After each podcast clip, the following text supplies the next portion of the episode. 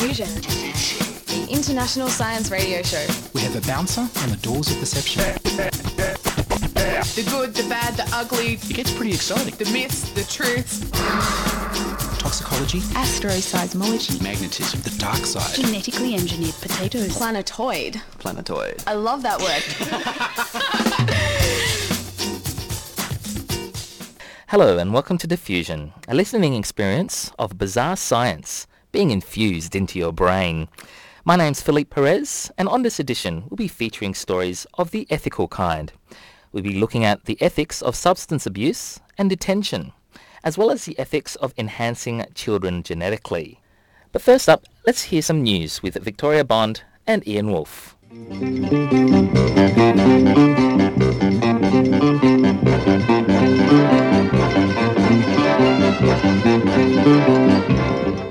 All right, so by now listeners to Diffusion may or may not be aware that I love all things CERN.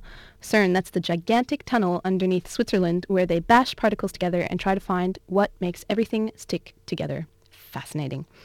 Anyway, more recently, there's been some really exciting news to come out of CERN, which is that they've managed to identify and sequester anti-hydrogen atoms in a magnetic trap for more than 170 milliseconds. That means it's nearly long enough for them to be able to study what hydrogen antimatter is. Now, hydrogen antimatter atom is made from a negatively charged antiproton and a positively charged positron. It's basically the antimatter counterpart of the electron. The objective that the team at CERN has is to compare the energy levels in antihydrogen with those of hydrogen to confirm that antimatter particles experience the same electromagnetic forces as matter particles, which is a key premise in the standard phy- physics model. So the Alpha collaboration is the collaboration responsible for finding this antihydrogen, and it says it's the first major advance since the creation of thousands of antihydrogen atoms in 2002 by a forerunner experiment called Athena. Now, the problem with that forerunner experiment is that within several milliseconds, the atoms annihilated. within several milliseconds, the atoms destroyed themselves with ordinary matter in the wall of the container. What happens when antihydrogen uh, encounters normal hydrogen is it just kind of um, negates itself in, in like a flash of bright light. So it's very hard to observe. So to prevent that from happening, the Alpha team formed antihydrogen atoms in a magnetic trap. So although the antihydrogen is not electrically charged like antiprotons and positrons, it has a more subtle magnetic character that arises from the spins of its constituent particles. What the researchers did is they used an octopole magnet produced by the current flowing in eight wires to create a magnetic field that was strongest near the walls of the trap, falling to a minimum at the center, which caused the atoms to collect there and cluster. To trap just 38 atoms, which is what they managed to do this morning, the group had to run the experiment 335 times. So to be able to do measurements on this, these particles, they, the researchers estimate that they'll need up to 100 antihydrogen atoms trapped there at once. So we're still a little way from that goal, but it's the most significant amount of time that we've managed to see this antimatter. Very, very exciting news. Hi, I'm Dave the Happy Singer, and you're listening to Diffusion Science Radio. And more on sticking things together. Researchers have designed bacteria that can produce a special glue to knit together cracks in concrete structures. The genetically modified microbe has been programmed to swim down fine cracks in concrete. And once it gets to the bottom, it produces a mixture of calcium carbonate and a bacterial glue. The glue combines with the filamentous bacterial cells, ultimately hardening to the same strength as the surrounding concrete, and essentially knitting the building back together. The bacterium tweaked by the researchers is called Bacillus subtilis and is commonly found in soil. Accordingly, the research team calls its building healing agent BacillaFilla. The agent was developed with the goal in mind of prolonging the life of structures that are environmentally costly to construct. Around 5% of all man-made carbon dioxide emissions are from the production of concrete, making it a significant contributor to global warming, said Joint Project Instructor Jennifer Hallinan, a research fellow in complex systems at the University of Newcastle in the United Kingdom. Finding a way of prolonging the lifespan of existing structures means we could reduce this environmental impact and work towards a more sustainable solution. It could be particularly useful in earthquake zones, where hundreds of buildings have to be flattened because there is currently no easy way of repairing the cracks and making them structurally sound. As part of the research, Newcastle students have not only considered the advantages of their engineered bacteria, but also the potential risks to the environment. The BacillaFilla spores start germinating only when they make contact with concrete. Triggered by the very specific pH of the material, and they have a built-in self-destruct gene that prevents them from proliferating away from the concrete target.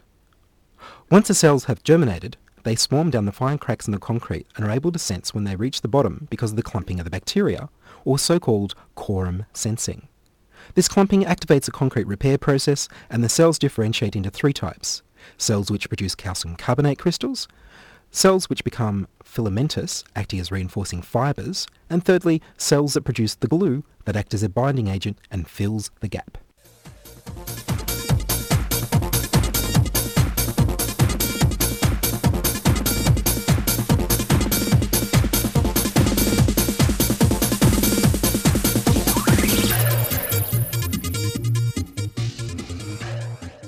And so from genetically modified bacterium to genetically modified children.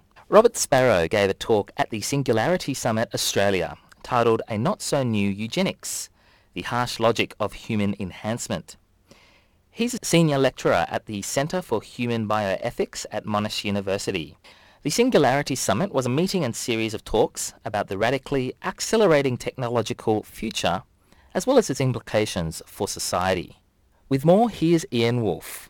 Human enhancement technology has been foretold that will allow us to have healthier and smarter children. Old-style eugenics was one such technology, using selection to improve children by only allowing healthy parents to have children.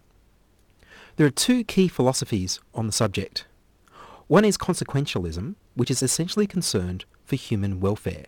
When it comes to the moral evaluation of the consequences of the use of genetic technologies, for example, don't bother with arguments from authority or religion, just look to how they impact human welfare. The other philosophy is libertarianism, which is that people should be as free as possible to do what they like. There's an important difference between enhancing yourself and enhancing your children.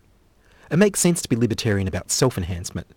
If you want to get a third eye or some horns growing out of your head, then why not? If you want to take pharmaceuticals that improve your thinking, it makes sense to be libertarian. But when it comes to enhancing our children, it's a different matter because there's the welfare of another human being involved.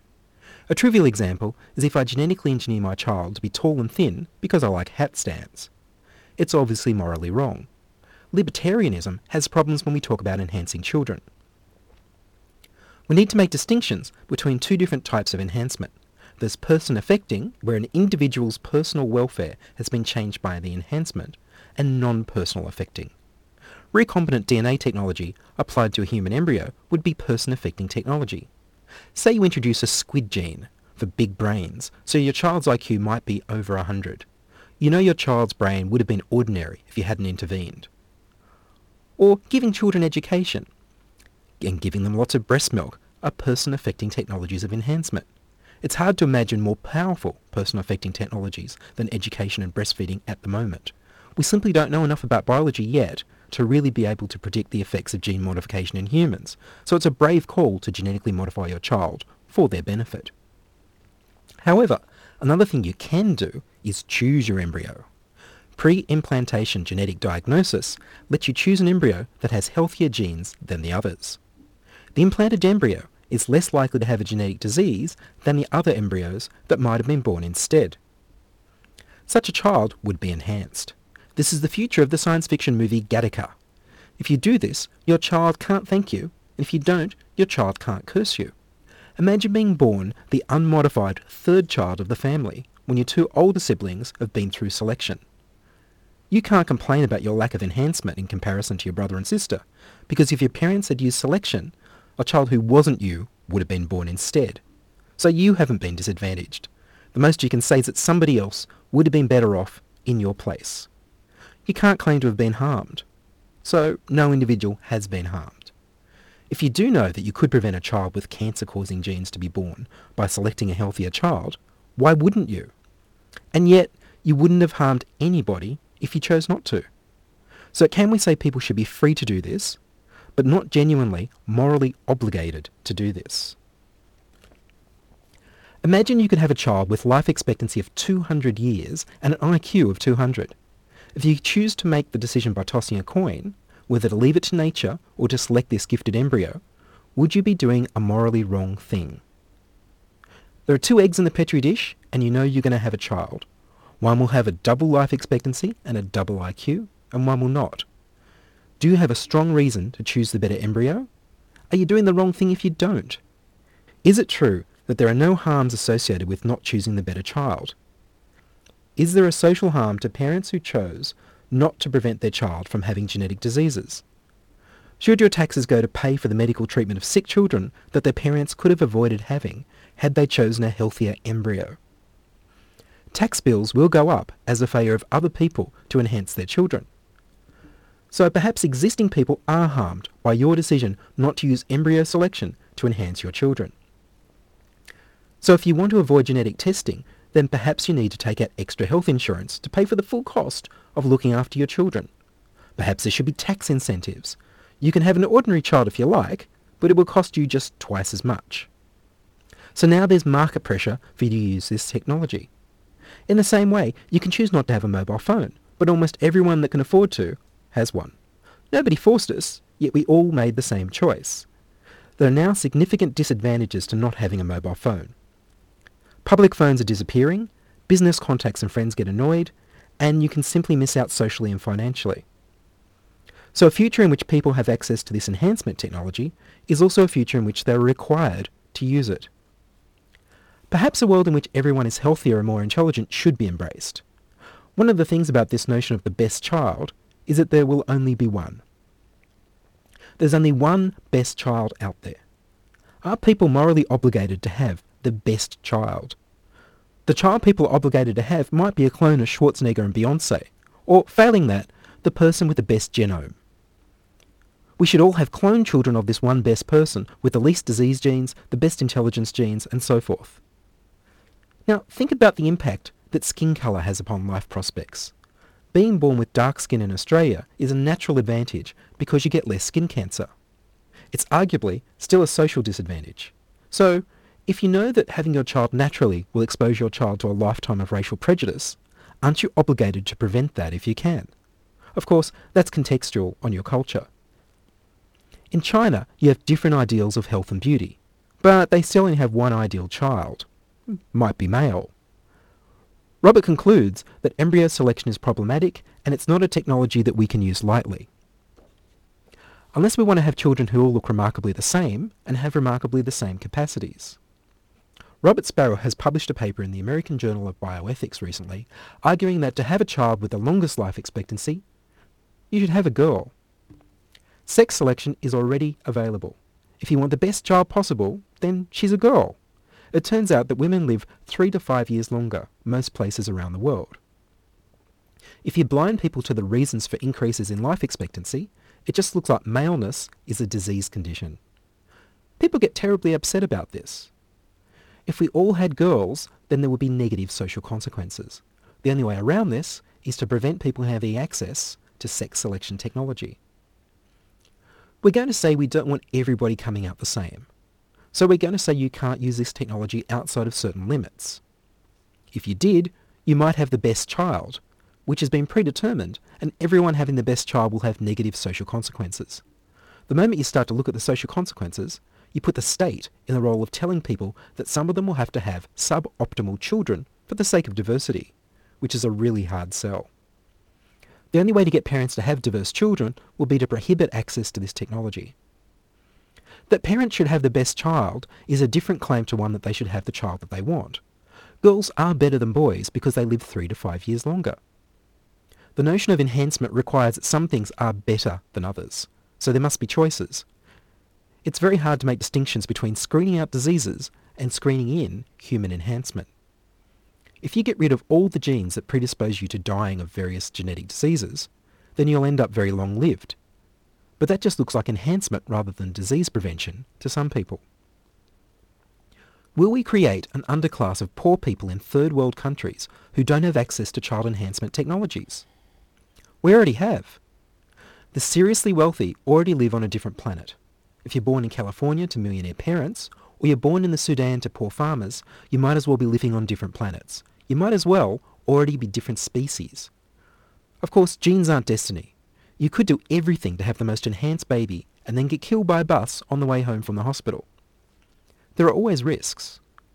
Almost all the medical technology available to us in the wealthy countries is unavailable in the third world. There's an argument that we shouldn't use this until everybody has it.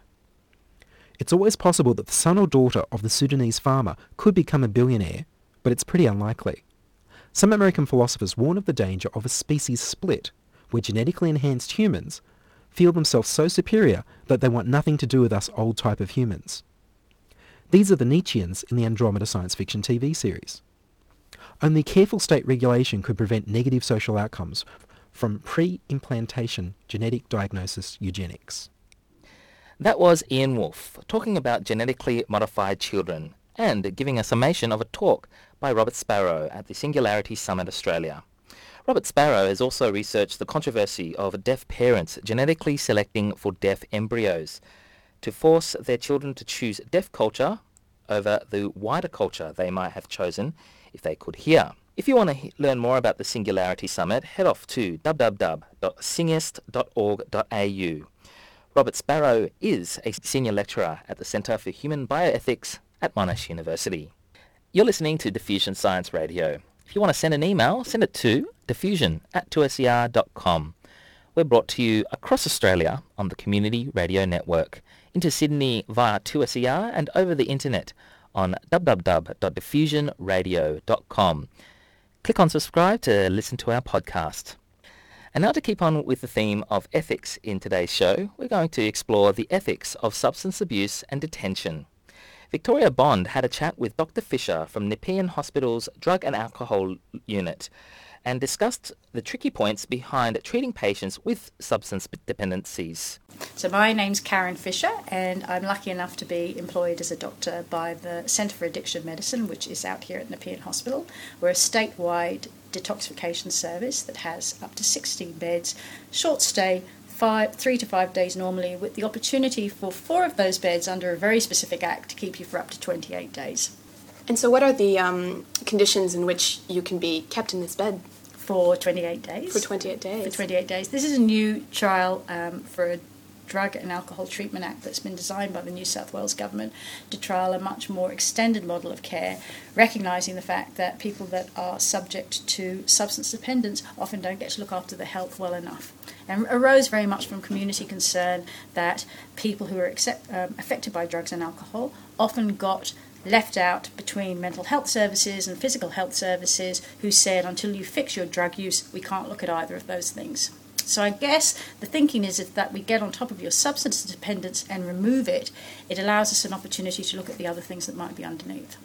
So, what you're saying is uh, current um, drug and alcohol users are not really seen so much as medical patients, but as. Often are not seen as medical patients because people believe that drug and alcohol use is a failure of will. Too often it's conceived of as a failure of will. Then, in actual fact, if they pulled themselves together and got rid of the drug and alcohol use, all their other health concerns would fall into place.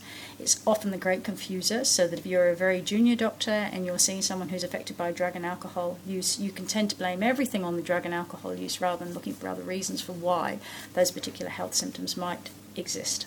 So, you mentioned earlier that you're a doctor. What kind of doctor are you? I'm just an ordinary little medical officer out here at Nepean Hospital, so my interest is addiction, and I did some postgrad training in psychiatry. Mm-hmm. And generally, um, is is there a specialty for dealing with? with There's a specialty for addiction um, medicine, which is still evolving, and it comes dually under the College of Physicians and College of Psychiatrists. So it's got a number of pathways to it, and it'll probably change again as our conception of addiction changes Yeah. as well. So I think that as it becomes more um, biologically based again, because certainly in the United States they're doing a lot of work neurologically to tease out what's going on. So you might find more neurologists coming into it.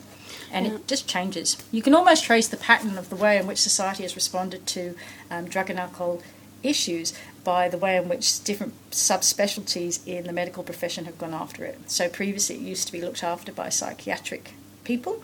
It was found that in actual fact people were dying from the physical complications, so it became very much a gastroenterologist's role to look after it. Now, perhaps because they've done such a stellar job in terms of hepatitis and in terms of looking after alcoholic liver disease, people are now saying we need neurologists to look at what's happening to our brain. So that'll probably change and attract the neurologists to this particular field, hopefully.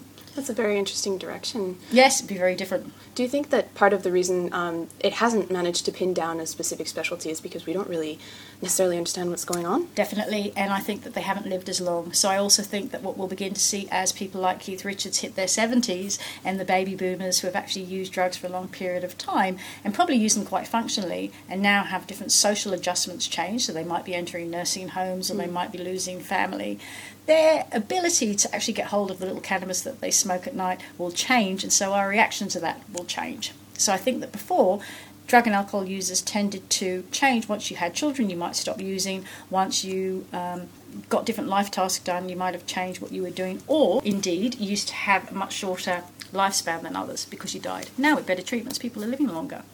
So, what sort of impact that will have will change as well.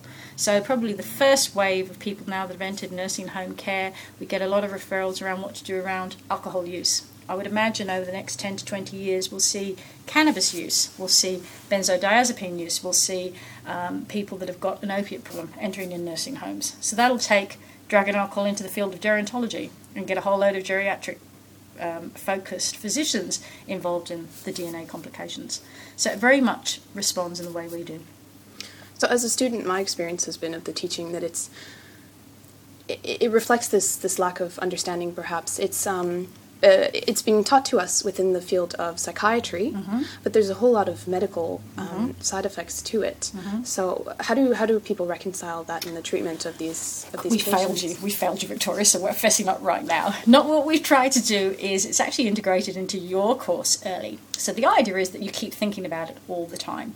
And rather than putting it towards any one speciality, what we try and do is say to you, remember that one out of every six hospital admissions is complicated in some way by D&A use. So in actual fact, we're so ubiquitous, we want you to think of us all the time. Sadly, what happens is that people put down social drinker or they put down started here and forget all the other things. So we're a victim of our own success and trying to make us common we've become so common that we forget that there's quite a robust science behind it and we sit uncomfortably um, by ourselves as a silo industry because we actually straddle so many different industries and so many different specialities and that makes it very hard because you're having to ideally have people who've got the skills of an old-fashioned general practitioner who are awesome understanding that for most GPs it's very difficult to have the sort of longitudinal involvement with a patient that allows you to treat their drug and alcohol use in a, in a cohesive, um, effective fashion. Okay. And that's hard. Um, just to end on a, a bit of a tougher question, Sure. um, we were discussing before the, the ethics, I guess, behind treating these patients against their will. Yep. Because ultimately, to use or to not use a substance, um, people perceive that as you have a choice. Mm-hmm. But yet we're taking that choice away when we. Change it. I think globally, what we found is that with this march towards neurology and with this early part of the 21st century being very much around the brain, so a lot of the messages that you're getting around neuroplasticity, things like the brain that changes itself becoming a bestseller, make us all understand that what we've begun to do is our, to our brains is very um, infinitely more complex than we imagined. That includes our drug and alcohol use. Personally, I don't particularly like locking anyone up, but I'm also very aware that if you use substances long enough in a particularly vulnerable individual, in a particular set of circumstances, that person seems to exhibit what looks like brain injury. Whether or not that goes on for life, I have no concept. Whether or not that's permanent, I have no concept. How we'll best treat it, I certainly don't have the answers. But I guess what we're trying to do is actually have a moment where we at least look at it and say, look, for these people, I think this is a problem, and we need to come up with better treatment modalities. That's the way we make peace with the involuntary part of it. We're certainly not talking about every person who uses, because every person who uses is not dependent in the way that an act like the one currently used in New South Wales is discussing. What we're talking about are people that have lost their capacity to understand the consequences of continuing to use that particular substance. So, with the greatest respect to people like the New South Wales Users Association, these are not the people we're locking up.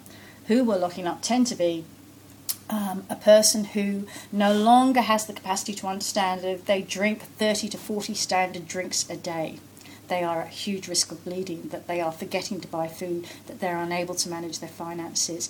Buying them time to actually take up that substance dependency allows us to say, well, if you continue to make those decisions, now it's eccentricity and not a brain injury because of your substance use. And that's certainly not to remove people's right to be eccentric. So there's a big difference between a functional user, big difference between the Thomas de Quincey's, the Aldous Huxleys, the D.H. Lawrences, the Keith Richards, to the person who's so incapacitated by their drug and alcohol use that they can no longer meaningfully engage in the community around them.